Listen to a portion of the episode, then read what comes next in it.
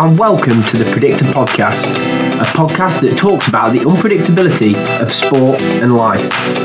Each week, we delve into the journey of our guests, discussing their past, present, and unearthing their predictions for the future. Join me, Paul Furness, and Scott Taylor as we explore the role sport has to play in tackling the challenges of everyday life. Here we go for another episode of The Predictor.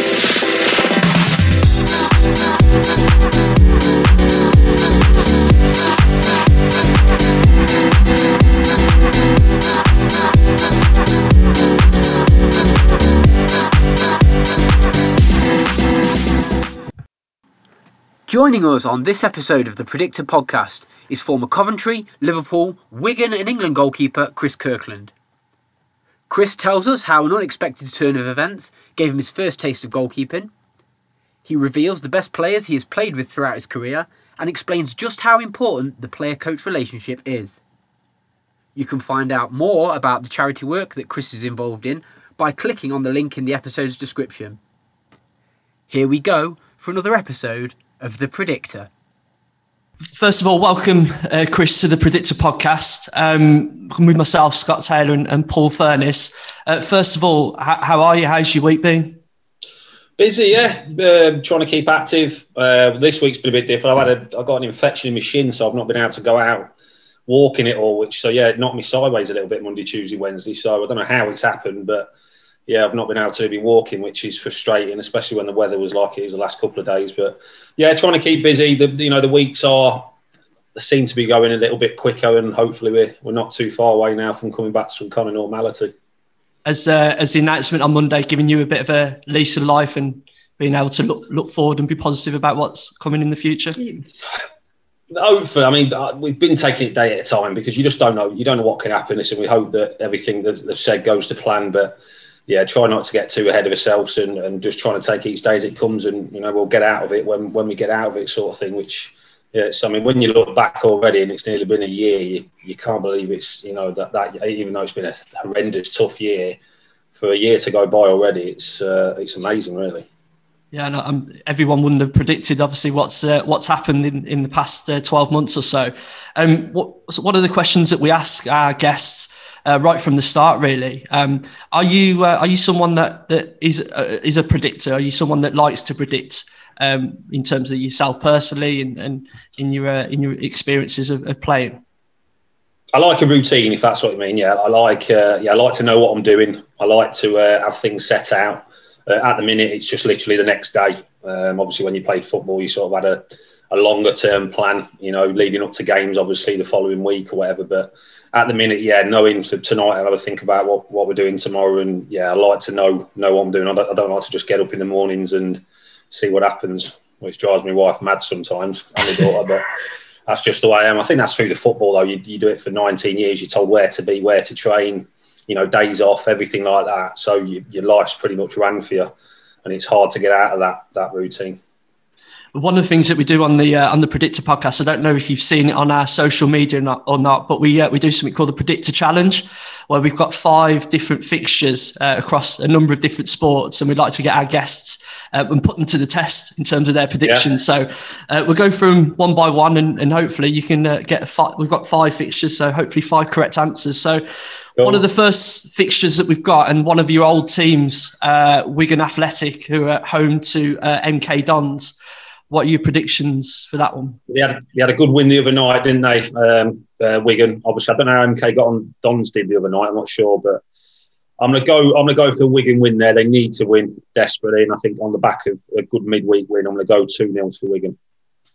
I suppose you've got some really good memories of, of yourself at Wigan. You've got some, still got some friends at Wigan at the football. No, to be honest, there's a lot moved on now. I think Julie's probably one of the ladies in, in behind the scenes. She's probably still one of the only ladies there, but yeah, I was there six years. Probably the best I've played in from 2006 to 2010 during my career. Um, you know, made some some very good friends there off the pitch as well. Some of the lads and socialised a lot as, as families. So, uh, but yeah, like most things in football, you know, people move on and you keep in touch, but you do lose touch with certain people. But obviously, still live 10, 15 minutes away from Wigan, so always look out for the results. The uh, the second fixture we've got is Man City versus Man United, so the, the Manchester derby. What are your thoughts about that one? you just can't see anyone stopping City, can you? I mean, if the you know if there was fans possibly at the game, it might make it a little bit more, but I think it that swings it into City's favour a little bit more. Um, so yeah, I'm, I'm going to go. I'm going to go two 0 City as well. I think two or three 0 I'll have to give one answer. I'll go two 0 City. just on that, Chris. Obviously, two massive clubs, massive stadiums. Just looking back at your career, are there any stadiums in particular that you played in that you sort of you really enjoyed playing at, or some that you really feared going to? I mean, when when Man U had the team of like Beckham, Scholes, Giggs, you know, Old Trafford, Roy Keane, that was that was pretty intimidating. You know, if you if you come out there with sometimes you know not not getting beat by too many, you're quite happy. Um, you know, same, as, same as at Anfield when Liverpool were rocking and. Uh, but I used to love playing at Fratton Park as well, Portsmouth. Even though it's not the biggest ground, the atmosphere is just incredible down there. Um, but probably the most hostile and most atmosphere of it is uh, the Allianz Stadium in um, Galatasaray, the old stadium, not the yeah. new one now, the old one. That was that's probably the loudest I've heard any football match. They were just they were fanatical, but brilliant as a kid to go there and play. Can it affect your performance that much if a crowd is hostile, or do you learn over time to sort of block it out? Yeah, it comes with experience. I mean, you can go through some games and you don't even hear the crowd. It's weird, you know, because you're that focused and you're, you're, that much in your zone. You sort of like put the mute button on. But if you want to hear the fans, if you let yourself hear them, then yeah, you can. It can put you off sometimes. Obviously, when you're getting abused and stuff like that, which nobody likes. But yeah, you've got to be you've got to be pretty strong you know, thick-skinned and, and try and block things out. Uh, but it's great. I mean, listen, when your team's winning and you know, it's coming to the end of the game, and you know, it's particularly Anfield when they're singing "You'll Never Walk Alone." It's it just boosts you on even more. It just gives you the biggest biggest thrill you can imagine. Move on to the uh, to the third fixture. We've got Atletico Madrid versus Real Madrid. So another another derby. What what are your thoughts on that one? Yeah, I'm gonna go draw in that one. Um, I'm gonna go one-one draw. Did you, do you have uh, any experiences playing abroad, Chris, in terms of other stadiums in other other countries? I played at the Bernabeu. Played at the uh, but it was in a, it was in a friendly for Liverpool. Uh, we played. There was a tournament at the Bernabeu. It was, it was AC Milan, Real Madrid, um, and obviously Liverpool. And we played like a round robin. So yeah, played at the. That was just. I mean, it's just. It's it's like it's it's hard to explain. It's like just straight up like the stadium's just like on. It feels like everyone's uh, like looking on top of you. It's uh, yeah, an incredible stadium. Uh, been at the Nou Camp. I was on the bench, yeah, but that's just huge. The biggest stadium I've ever seen. It just goes on forever. But the Bernabeu is, yeah, it's like the fans are looking over you. Um, it's a brilliant stadium. Do you like other, other sports? Are you inter- interested in other sports? Because our next fixture is Wasps versus Gloucester in the rugby union. Yeah, I used to watch a bit of rugby league, not too much rugby. Obviously, watched the with England when the tests used to be on, you know, against the All Blacks and stuff like that. Um, so yeah, what was it again? Wasps and Wasps versus Gloucester. I mean, I'm not a massive, massive fan, but I'm gonna go. I'll go with the home team. So I'll go 24-12 to the home team. We've even, we've even got scores as well. I like this. Uh, extra points on the predictor yeah, challenge. I think if, if, any of these scores do do turn out to be true, I think we might have an inquiry with some of the betting companies. They're not bet on these. and then the last one, the last fixture in the predictor challenge. Um, it's a little bit of a different one we've got this week. It's the NBA All Star game, which is uh, Team LeBron versus Team Durant. Are you a big basketball fan? Are you interested in basketball? basketball, yeah. I'm gonna go LeBron, Team LeBron there. Yeah, I do. Uh, I do like watching it. I mean, it's on late sometimes, only over. Obviously, I watch the catch ups and stuff like that. But yeah, I, I pretty much like all sports: golf, cricket.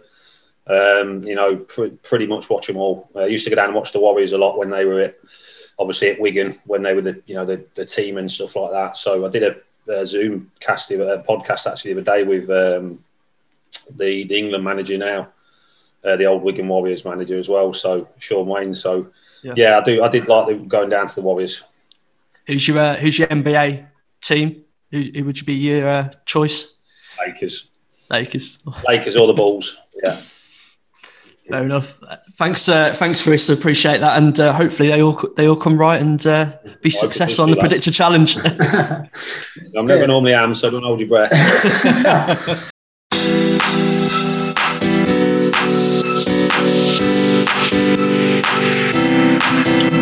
forget, you can join in the fun and take part in the Predictor Challenge, all for free.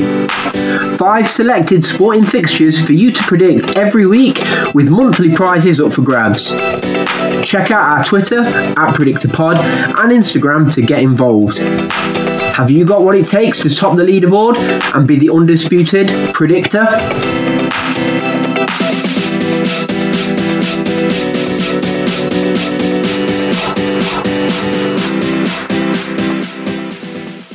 Chris, what we do with all our guests, mate, is we go right back to the start. And just to start with, uh, did you predict when you were younger that you'd have the career that you ended up having? I was always confident I was going to be a footballer. Um, but I mean, that's I think that's more of a hope when you're a kid, is it? You want to be a footballer. Um, but I had, to, I had to work hard at it. I mean, I was an outfield player to start. Well, I didn't go in goal till I was 13 and a half. Um, so, and then things progressed pretty quickly there. But yeah, I was never, I mean, I was never naughty at school, but I didn't really have any interest at school. Didn't, didn't get any grades, which I regret now. I always tell that to, to kids nowadays, get your grades first because the amount of footballers that don't make it is, you know, the percentage is very, very small that do. So I always say that get your grades, and you know, hopefully, if you don't make it as a footballer, you can fall back onto a, you know a decent job. Um, but yeah, things moved quickly when I got to Cov, and I made my debut when I was 18. And then, I mean, you never think you've made it. I never, even when I was in my 30s, you never think you've made it uh, as a footballer because you can get brought back down to earth pretty quick. So but yeah, it went it, it went so quick the career. I mean, 19 years. Just I mean, I can remember my debut as though it was yesterday. Um, but yeah, it's um, looking back now. It's yeah, managed to have a pretty decent career, which I'm happy about. I mean, I should have played a lot more games, particularly for Liverpool. I had a lot of injuries when I was at Liverpool, um, so I probably should have, you know, 150 games, probably short of where I should have been and probably should have got a couple of more England caps as well, if I'm being honest. Uh, but there were some brilliant goalkeepers around. It's just unfortunate when I did get a chance, I, I got serious injuries. So, but you can't listen. You can't have regrets. The Liverpool one, I get that, asked that all the time about the injuries, but I'd do it all again just to play one game. It's my team. You know, my first game was when I was seven years old, up to Anfield, standing in the Kop.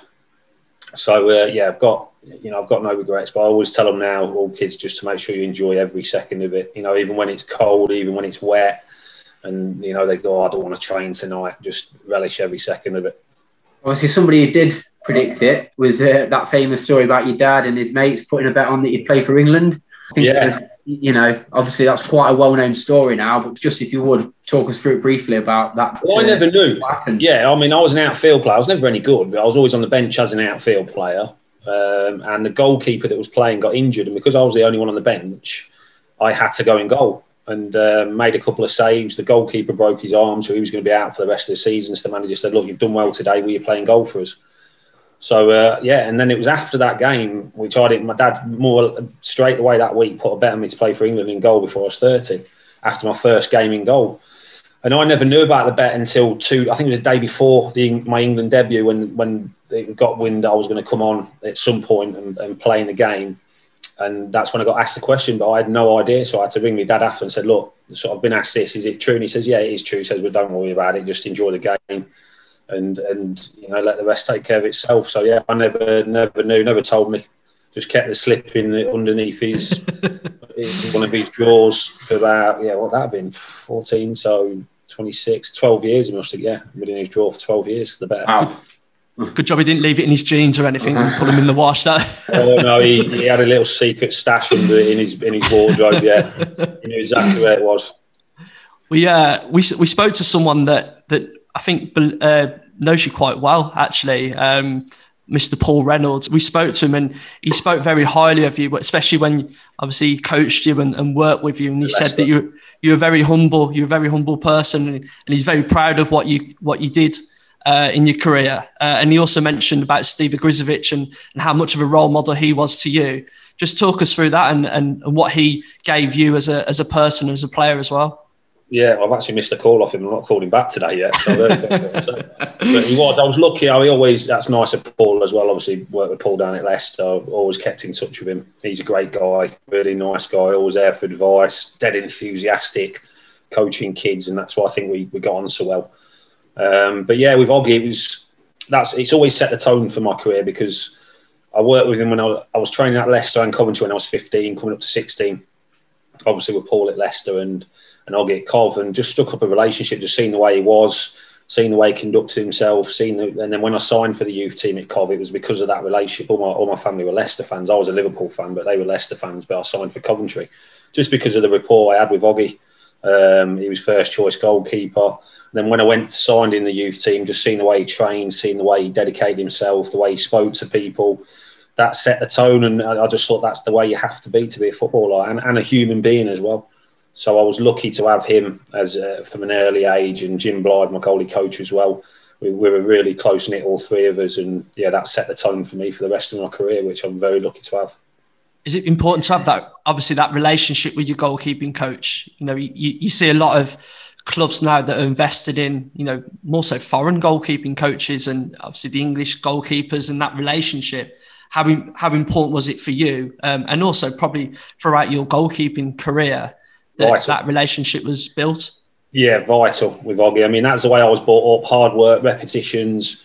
You know that's what got me the move to Liverpool. And then when I was at Liverpool Joe Corrigan was there you know, Man City great, and he was just just as the same as Oggy, same as Jim Blyth, worked exactly the same, probably harder actually. Um, but then when Joe, when um, Gerard Houllier left, Rafa Benitez bought a Spanish goalie coach in, and it just changed everything. Changed the dynamics. Uh, couldn't speak English. His training was just it was it was non-existent. It, you know, you could come off the training pitch not doing anything, not sweating or anything. Just everything that I'd been brought up just complete flip of it. So that's when I really struggled um, and ended up having to leave Liverpool. Went to Wigan where there was an English goalie coach in Nigel Spink and Gary Walsh. Things clicked back straight away. And then at Wigan, when Martinez came in, he brought a Spanish co- goalie coach in again, and things just yeah went backwards again. It's just you know being brought up the English way and then being told that. Particularly Rafa, I mean, Rafa told me not to. He didn't want me catching anything. He wanted me to punch everything, just, just complete. And I knew it weren't going to end well. So it was, yeah, it was chalk and cheese between the two. Um, you know, nice guys, but just it's about it's about the player that's got to play. It's not about what the coach thinks he's best. Yes, the manager sometimes, but you know, I was I was remember telling them saying, "Look, I need more work. I'm not I'm not training hard enough here," and they'll say, "No, you do as we say." And so there's a fine line. It's about the key. You know, it's about the players that have got to play. They're the ones that have got to go out on the pitch. And if they're telling you, "Look, I need more work," it's not as I was saying, "No, I don't want to train." You know, I was telling them completely opposite. I wanted more work, and yeah, them two times ended up ended up having to leave. Was that Nigel Spink? Was he at Villa? So, so it was Gary Walsh with Paul Jewell first at Wigan. Then Steve Bruce come in and Spinksy come with Steve Bruce to Wigan. If you've got a keeper who's played at the top level, goalkeeper coach, how much do you ask them or pick their brains about their experiences on the field and then their experiences off the field. If he's played in the English game, you can relate to his experiences a little bit more. Yeah, yeah, you can. I mean, obviously, when the when the Spanish chaps comes in, they've never played in the English league, which is totally different to playing in Spain. I mean, I, I don't know if I could go out and play in Spain, but I'm obviously used to the English way. So yeah, when they come over and they try and implicate that style, it, it doesn't work for me every time in England. We've seen people struggle and then they go back to the to the original style, and, and that's what happened with me when I went to Wigan, and then when I had to leave there and went to Sheffield Wednesday, I worked with Andy Rhodes. Uh, Sheffield Wednesday, things just clicked straight back in again.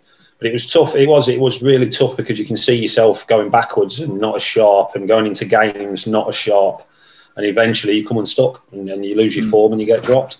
As simple as that. So it's yeah, it was unfortunate, but you know I'm not the only player that's been through it, and I won't be the last.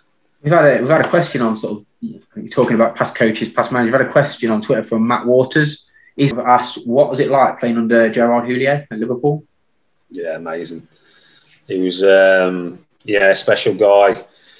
You know, a huge loss a few weeks ago. Obviously, when we when we when we lost him, I went to his memorial at Anfield actually, which was a really tough day. But yeah, he was just he gave me my dream. You know, he, my dream was to play for Liverpool, support him as a kid, and you know, he gave me my dream. So always, but just the way he was as well, the way he spoke to you, the way he approached you, but not just you, your family as well. Always asking how your family were, always asking how Leona was. And then, I mean, Lucy wasn't born when I was at Liverpool, but then when we've seen him in the past, he, he knew Lucy's name, even though he'd never met her before.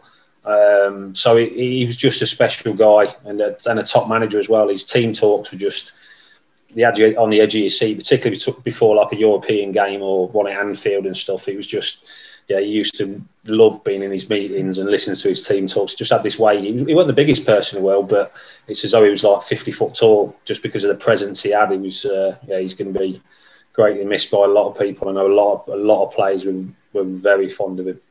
Best manager you played under? Him and, and Steve Bruce, yeah. Two yeah. totally different managers. Yeah, yeah. Totally man management though, man management styles. Yeah, pretty, you know, pretty similar. You could go and Brucey was always there. You could go and talk to him, you know, about anything really, and certainly Gerard Houllier as well. So as man management and how they treat players, they treat them properly. You know, they don't mm. dig them out um, in front of people or in the press like we, we see certain managers do. And you ask anybody that's played under them, and not one, either manager will say they've had a problem with them. Not one one player. We've just spoken about like the best manager you played under. We're going to ask now four things: best goalkeeper that you've played with, best defender, best midfielder, best striker. That, you know, throughout your career, in your opinion, who's the person in those positions that you thought, wow, they are, they're yeah. special? I mean, I, I, trained with David Seaman when I was with England when I was young, and he was, yeah, he was, he was just made things look so easy. He just caught everything, his body, body movement, everything, just made the easy things look easy and the hard things look easy. Um, so yeah, probably him, Peter Schmeichel as well, obviously, for, his Man U days. Best defender I've played with, probably gonna have to say Sami Hyypiä. Yeah, when he was at when he was at Liverpool, he was just yeah. I mean, I think they bought him for two million. If you bought him these days, you're talking over 100 million, like Van Dijk. Um, but yeah, they need him. They need him now, don't they? Yeah, they, yeah. they wish they had him. In, him and Stéphane Henchoz were the centre backs, and them two were a brilliant partnership. Yeah. So as underrated. as a keeper, how important is it to have confidence in the centre halves that are playing in front of you? Because well, like, you watch some games, and if if it's a new partnership or if a young centre half, goalkeepers sometimes that that affects their performance quite a lot yeah. in terms of the confidence they've got coming out for things or. You, yeah, you look at, I mean, look at the situation with Liverpool now. You know, the, the defence is, was it, 12, 13 different partnerships. You know, you go back to when they won the league and the Champions League, that, that five very rarely changed. And that's the one unit in your team. If you're going to be successful, the one unit in your team, you need to play together regular and, and you know, hardly any changes if possible is a defence. All the teams over the years, Man U, Arsenal when they dominated, Chelsea when they dominated, you know, the back five was pretty similar most games and uh, which allows obviously forward players to, to go and do what they want. So yeah, that's the most important, and we've seen it with Liverpool this year. You know, if if, if they didn't have the injuries they've had, they'd be a, certainly a lot closer to retaining the title than than they are at the minute. I mean, it's no coincidence that obviously they've lost Van Dijk, they've lost Gomez. You know, they've not had that that regular partnership, and you've right. coincided there with Alisson probably going through his worst spell in English football in terms of his performance. Yeah. So I don't think it's a coincidence that them two no. things are, are happening at the same time. No, so what, what, about midfield then? Who's the uh, who was the one player I think I'd guess? Yeah, yeah. I, think, I think I'm going to say as, yeah. say as yeah. well, Mr. Yeah, Stevie. Yeah, yeah it's, without a doubt. Yeah, I mean when him and Xabi Alonso were in the, the, midfield partnership, there wouldn't have been too many better midfielders. But yeah, him play you know played with and against him. You'd rather play with him than against him. That's for sure. He's, has he has he surprised you about Rangers? Has he surprised you no, at Rangers? No, no, because I've seen a lot. I mean, obviously, when he played, the, you know, his his attitude, his training, just train the way he played, play the way he trained. Him and Jamie Carragher. You don't stay at a club for 17 years if yeah. you're not, you know, on it every single day. And and obviously, when he was at Liverpool under 18s manager there, uh, they went nearly enough unbeaten. I think they won the league under him actually as well. I'm pretty sure they did. So no, it doesn't surprise me. But again, he's got a great team around him though as well. Yeah. You know, he's, he's picked the right people around him, and you, to be a successful manager, you've got to have your right team around you, uh, staff wise. But yeah, no, he'll be back at Liverpool one day, I'm sure, as, as the manager in the future. And you as goalkeeping coach. yeah. Would be nice.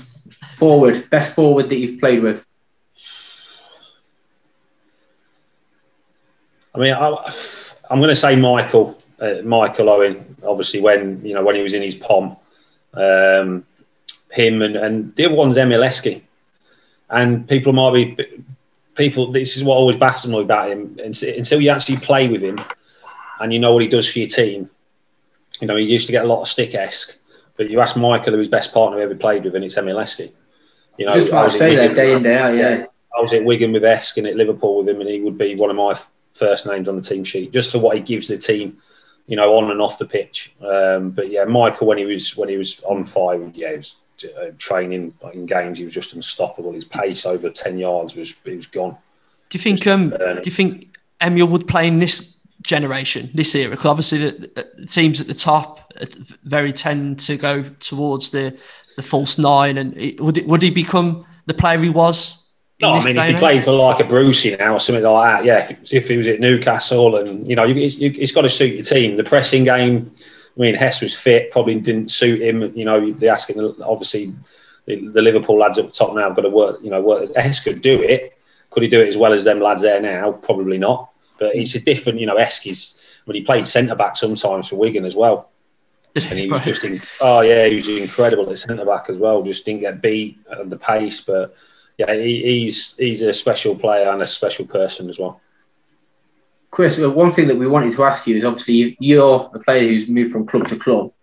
One thing that has always intrigued me is when you're signing for a new club, just what actually is or what goes on as part of that medical process.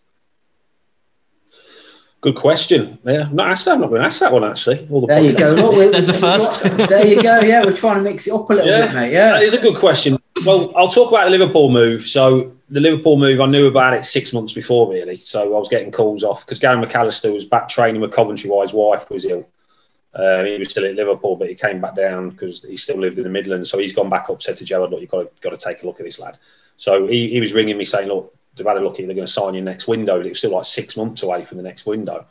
So I was thinking, well, it's probably not a lot of things can happen in six months. Mm. But anyway, a few days, then he just kept ringing every couple of weeks, and then the window opened. Then he says, right, they're gonna we're gonna sign you near enough at the end of the window. Um, so this was two or three weeks before. So again, you're thinking, well, they, they might change their mind. But then a couple of days before, said, right, get your bag, bags packed. The bid, you know, the bid's going to come in on this day, and we're, we're going to need you to drive straight up to Anfield, straight up to Liverpool. So this was on the Friday. I think the window shut on the on the Saturday or vice versa, whatever it was. So we literally got the call, Big got accepted.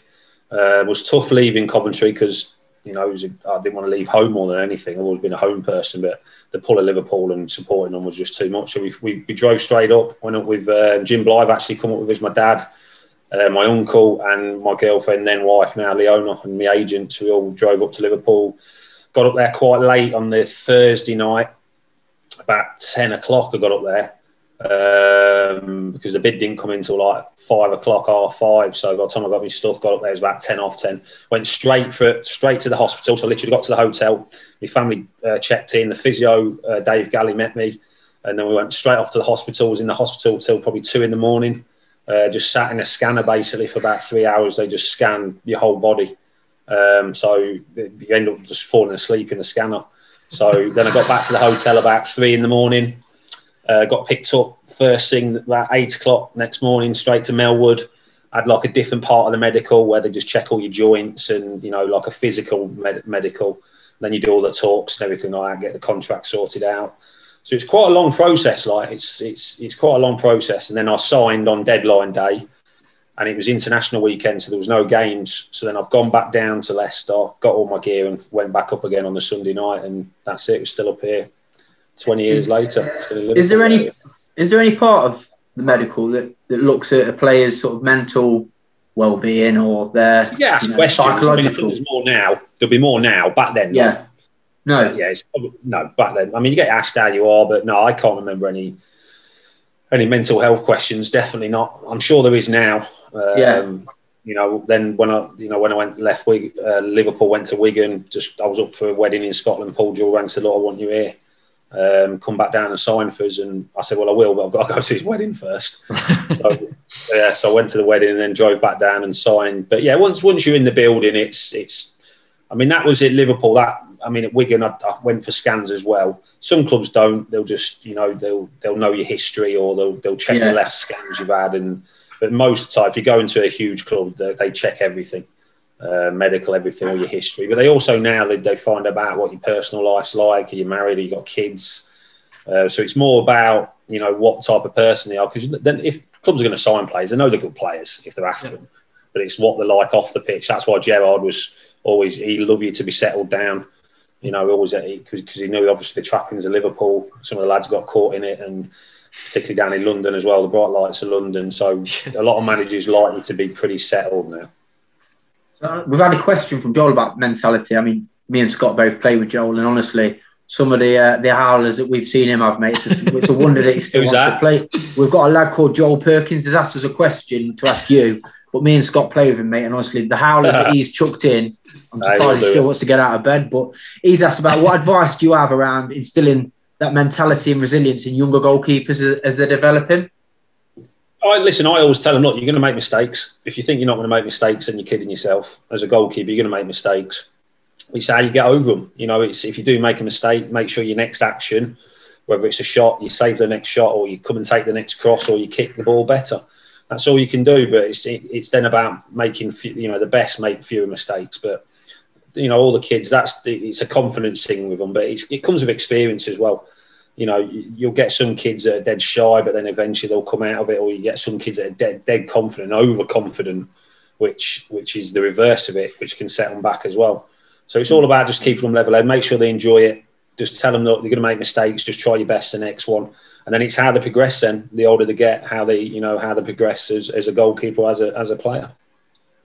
I mean, like I say, thanks for sharing those past experiences. With if you had to identify or choose one person throughout your past that's helped you get to where you, you got to, who would it be? Oh, I mean, from an early age, obviously, you know, my family, obviously, as well. Um, you know, my wife's been with me since I since I played. You know, since I was in the youth team at Cov. So um, you've got, you've got to say that one, haven't you? You've got yeah, to say no, that one. I told her I was a land surveyor when we first met. So we were, we were, out in Spain, and I was only in the youth team. I don't know why I didn't say, look, I was in the youth team. I thought I was a land surveyor, and then we started dating, and then she come down and she was like, "You don't work long hours, do you?" Like, and then it and then it all come out then, and yeah, but she's she's been with it. Yeah, you, you need. I, I was I'm lucky there, like because as I said when I moved, particularly when I moved up to Liverpool, it all could have gone a lot different. But I was settled at home and you know, as said we're still still together 20, 20 odd years later. So yeah, lucky to have her. Huge thank you to Burton Mind, the official partner of the Predictor podcast. They will listen, give support, and fight your corner as no one should have to face a mental health problem alone. Check out their website www.burtonmind.co.uk for more information. moving on then, present day, obviously we spoke earlier about COVID, the unpredictability, mm. nobody would have seen this coming. How, how have you found it?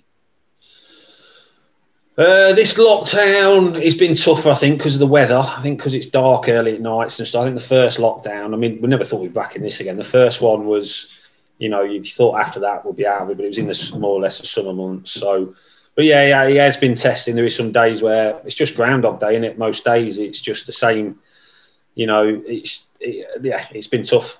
I don't think anyone will say it's not been. Um, but you've got to try and keep occupied. You know, the first few few weeks, it's it's it's daunting and it's scary. I remember the first lockdown, you're thinking, "Wow, what is going on here?" And then when reality kicks in, you've just got to try and get through, try and keep yourself busy. I think like it was the first one we did all the jet washing, we did the flipping, we did everything in the garden, in the house, painted deck, stuff we'd not to be fair, stuff that I'd probably not done before when I played. Um, you know, as bad as that sounds, but did a lot of stuff that I'd never done or couldn't afford. Like you can't risk getting injured or go up on a ladder and stuff like that when you play over beans or something like that. that yeah, some of the stories you've had that, yeah. in the past. yeah, you couldn't do a lot of stuff like that. But yeah, we did a lot of stuff just and then just try to like now the, the third lockdown's been hard because of the weather more than anything mm. and the uncertainty. But yeah, hopefully we, we're coming out of it, but it's still going to be a while yet. But I won't say life will go back to normal because it's never normal, but certainly looking forward to just doing the stuff that you know. You, it's, yeah. it's almost like that. But this is like we were saying that the other day. It's almost this has become the norm now. Yeah, exactly. Like this has become normal life now, which is is scary to say that because it's just not normal, is it? But yeah, certainly sure. can't wait to go out and do some stuff and meet some friends. That's the biggest one I think. Going out, being able to go out just around someone's house or out for a meal with some friends, and yeah, just do do some normal stuff so, so throughout this past year, we've quite sort of uh, following your, your, social media and whatnot, and mm. you know the amount of charity work that you've done over this past year is like amazing. And obviously, at the moment, you you know you're promoting and being part of Jaden uh, Garthwaite's 100k Mm, challenge. yeah, so big shout out to Jaden. He's a you know young lad that's really putting himself out there. Um, oh, he's done just- great. He's done yeah. great. First lockdown, I was thinking because I, I, I, I like being on the go. I have to do things. I can't just sit still. And, so that's what. So the, when we got the first lockdown, I thought I've got to come up with something. I've got to do something, or so I'm going to go mad. So that's when I, I, I did the calls. So I said, look, I make you know calls or FaceTime calls mm. to anyone struggling with mental health or goal. I did I did it for goalkeepers first. Any advice for young kids and stuff like that. Me and my daughter were putting videos on outside training. Yeah. I did it for mental health calls, and it helped me as well. As you know, suffered with mental health. It helped me big time to to have a focus. I'd spend two or three hours on the phone to people in the afternoons, go for a walk, and you know, just try to put some kind of structure to the day.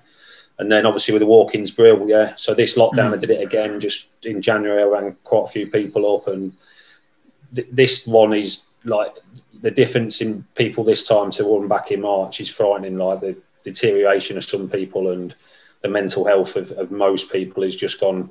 Yeah, it's you know some of the some of the calls I've had have been really hard, really tough, and, and a lot of it is, is stuff I don't really know about. So I, sort of guide them to different services, and but some of the calls have been really hard. Um, but and then with the walk-ins bill, we're trying to do as much as that as we can. And you mentioned Jaden there, he got in touch saying, look, uh, want to do something for your group. It's a mental health walking walk-ins bill group. There's lads in there that have suffered suicide, trauma in their families, you know, all sorts of problems, addictions, mental health. So we all come together. We got two golf days in before COVID, and now we're looking to do a lot more. Meant to be doing Kilimanjaro this July. It's been put back to next July. Mm. So we're still doing coast to coast, hopefully this July, which will be great. And there's a lot of plans going forward. We're, we're looking to do walks up and down the country where people can come and walk with us, where we'll get counsellors, you know, mental health specialists, where if people are struggling, they can come and talk to specialists. So there's a lot of plans, but a lot of people now have, like Jaden, we get so many messages off people that uh, just said that, they, you know, they've never walked before in their life or never done it, but they, they can't get enough of it now and particularly for the lad people that suffer with injuries, it's so you know it's low impact, and and you know, it's free as well. All the gyms are shut now, so you know it's Mark Crossley that really come up with it. He come up with the walk-ins, brilliant, and knew I walked. I've always walked my dogs, and he rang up and said, "Look, I've got this idea. You know, would you be part of it?" And yeah, jumped on it straight away. But this was pre-COVID, so this was Yeah. before COVID, and Yeah. then obviously COVID, Mm. like many things, it affected affected a lot of businesses and, and charities and stuff. Unfortunately. Uh, it's, it's really commendable what the pro- well the ex pros as part of that and, and whatnot is doing. So massive Yeah. hats off to you there. Um, just talking about sort of this past year, we've spoke about Liverpool and their struggles with injuries and stuff. Obviously, Wigan at the moment they're in the relegation zone. One thing that I wanted to ask you, mate, is when you're a team in the relegation zone, I, I'm I'm a stickler for this. About 10, 15 games to go in the season. If your team's gonna go like might go up or might go down, I get me, me pen and paper out and look at our fixtures left, and I think, right, we'll get a point there or we'll lose that one. When you were playing, did you did you or any of the players that you played with, did they ever try and predict or look at where you get points for games and stuff like that, or were they just not asked to try and win every game? No, we just have to take each game as it comes. Um, it's listen, it's it's hard at the top, but it, trust me, it's far harder at the bottom. When you're going against relegation, you know, if you don't win a league or you don't win a cup, what's the worst that can happen? You, you try and do it again next year. You get relegated, it can ruin clubs. We've seen it. Clubs Yeah. just don't recover sometimes. You know, my old club Coventry, you know, thankfully they're back in the championship now, but they've Mm. never recovered. We see it with Leeds, you know, a lot of Portsmouth, a lot of teams. So we were very conscious, and it's not. It's more about for me and a lot of the lads. It was more about the people that were going to lose their jobs if you got relegated. So it's not really the players that suffer. You know, the players. Some players will move on. The players still get paid. Uh, they might have to take a pay cut, but if they go back up, they'll get it back or whatever. But it's Yeah. people that have been, been at clubs for years and years, like the heart and soul of. These are people that, without these people, football clubs don't run. Simple Yeah. as that. Yeah. You know, without the kitmen, without the secretaries, without people behind the scenes that nobody knows about, they're the real heart of every club. And when we when we got relegated, Wigan, a lot of people lost their jobs, and it's you know that was the hard thing, knowing that you're responsible for a lot of people's livelihoods, and and that's why you couldn't carry anybody in in the dressing room. If you had anyone that was dead wood, you just had to get rid of them. Because you're fighting for every game, every point. But no, you just have to take each game as it comes. Obviously, you looked ahead thinking, "Oh, sh- you know, bugger, we've got Liverpool or Man U." But yeah, you, you knew you knew the games that you needed to get something from. Okay, obviously bringing this uh, section to a close there. So throughout this past year, the COVID pandemic, who would be one person that you'd say is been the most important to you to get you through this? Just the family, family. wife and daughter. Yeah, we've we've all helped each other, uh, and the dog as well. He's um, yeah, just as a family because you've had to spend it. You know, I, mean, I know a lot of it's daunting for a lot of people. Obviously, I know a lot of people that have really struggled because they are just with their families. But we've always been close knit, always been very close, uh, you know, together. Uh, we've had arguments. Don't get me wrong. You know, we've, we've had to go in, yeah, we've had to go in. We've all had to go in separate rooms at times. You know, door upstairs or in the front room. Yeah, we've all had had, uh, had to have breathers at certain times. But yeah, we've uh, we've got through it. Well, getting through it together. I won't say we've got through it yet, but we're, we're slowly getting there. Brilliant, mate. Brilliant. Chris, in terms of uh, when I spoke to Paul Reynolds, I just want to briefly go back to your, your charity work. He, he, called you the goalkeeping version of uh, Marcus Rashford for all the charity work that you do. I know that's that's quite high praise. Um, and he also said and he also said he was going to beat you at the uh, the challenge in terms of the uh, amount of uh, kilometres he's walking and running. So uh, there's a little challenge for you there as well. well, yeah, I mean, I've not been able to get out this week because I've had that shin infection. Um, so, but before that, I think I was at 170 miles for the for like 20 days or something. So, but I know he does a lot of a lot of work. Um, but yeah, the chat. I mean, I'm, I'm lucky that with the charity stuff. I mean, I'm, I work for Liverpool Foundation now as well. So we do a lot of stuff in, in the community. Obviously, a lot of it at the minute's limited to what we can do. Uh, but yeah, been going out doing a lot of stuff with them, which they do incredible work. So looking for, and people ask me, well, why are you not getting back involved in football? And I am. I do part time stuff at Colne FC. Obviously, that stopped in a minute, but for now, I'm, I, I want. This is the things I want to do. I don't want to go full time in football because I can't do any of the other stuff then. So you know, for the next how many years, I'm. You know, Liverpool as, as a club have just been incredible with us um, since you know our problems come out. They've just they can't do enough for us. So yeah, for now I'm, I'm delighted to be working with them and doing all the other stuff, and yeah, seeing how far we can go with it all. Yeah, and, and, and what are your predictions for the future? And you've just touched on it briefly. Uh, obviously, the charity work and, and the walks and stuff like that. What else is on the horizon for, for Chris Kirkland? Uh, lights for now. I mean, I, I, hopefully I can work with the foundation for, for many years to come. You know, they, they just I mean, I didn't know half the stuff they did. I've lived up in Merseyside for 20 years, and I didn't know half the stuff they did uh, for the community and for you know for every every person up here. There's there's stuff available for people that are struggling and out of work, and you know we've been doing a lot of the food bank stuff, and so I want to work with them for as long as I can, um, and, and still stay involved with football. I've got my own goalkeeper academy that will be starting back up again once we can get back as well. So you know, if that's what my life's going to be like for the next 20, 30 years, I'll take that all day long. That would be that would be ideal for me. So I don't like. I, I need to do different things um, to keep my mind stimulated. So I would take that all day long.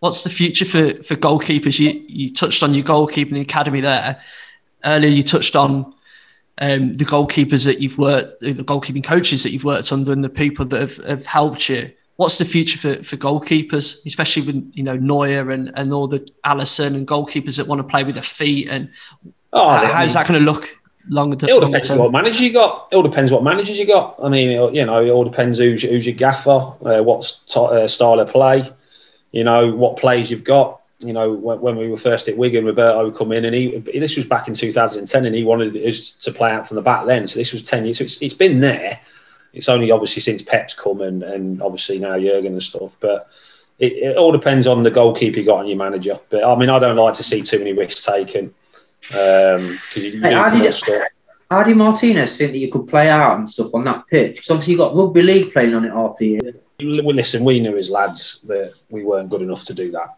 You know, we knew as a team what our what our limitations was. Um, but yeah, eventually it caught up with them. We, you know, mm. I wasn't there when they got relegated, but they got relegated uh, eventually because because of that style of play, really. Um, so it, it, all depends on the manager, but you've got to have the players to do it first and foremost. You know, City have got the players to do it. Yeah, they get mm. caught and stuck sometimes, but you know they'll just put the medals on the table and tell you that's the way to do it. So you can't really argue. but I, I, listen, I like to see great, foot, attractive football, but I don't like to see you know players receiving it from goal kicks like on the six yard line and stuff like that. I just think you're asking for trouble.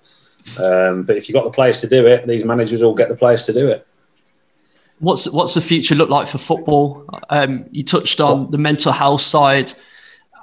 in terms of the medical, what you had, and and potentially what happens now in terms of the medical side, and and the, the, the more information that is passed on in terms of mental health.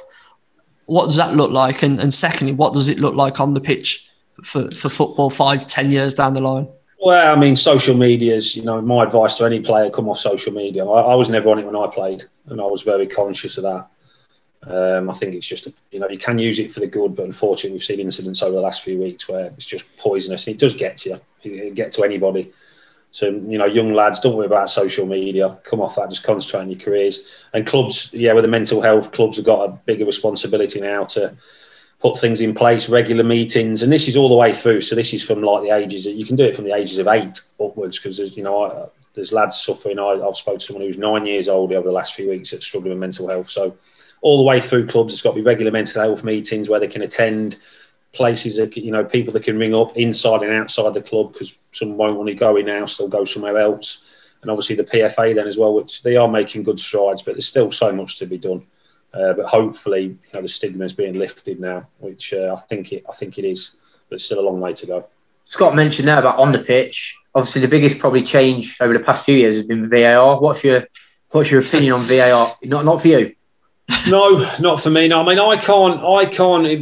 I, I got asked this today, and I, I tried to think. I can't remember there's there being as much uproar about before VAR about some decisions that got given or didn't given. I can't remember there being as much uproar as there is now with VAR in about VAR. But the big thing is when the player scores, or the you know the first thing they do and the fans is look to the linesman or look to the fourth yeah. official if it's going to get pulled back. It's, it, it, has taken that away from it. Um, I mean, will it stay in the game? Probably will do for a little bit yet, but they've got to come with it. Rugby have nailed it. They're, they're spot on with it. Yeah, but it's take a lot of the excitement away. I'm not a fan. Like, you, you know, sort of, you talk about the old Arsenal back four and how sort of regimented they were. I mean, goals now are given offside for like you know, yeah, a toenail, and, and the defenders haven't worked on that. That's just luck. Whereas the old like, old school defenders, there'd be massive gaps in terms of them being offside. You can't do you know what I mean? It's I think teams... it's, coming because of the money in the game, didn't it? It's coming because it's a business now. You know, football's a business now, whether whether you like it or not. It's all mm. about you know staying up and getting money, generating money from sponsors and stuff like that. So I think it will stay in for a little bit while yet, but it can't get any worse than it is at the minute. There's got to be improvements with it. And, and who's that one person? Um, you touched on the family, you touched on your, your old coaches. Who's that one person in the future that's going to help you get to your uh, and achieve your goals and and hopefully achieve your predictions? Myself. Okay. Yeah.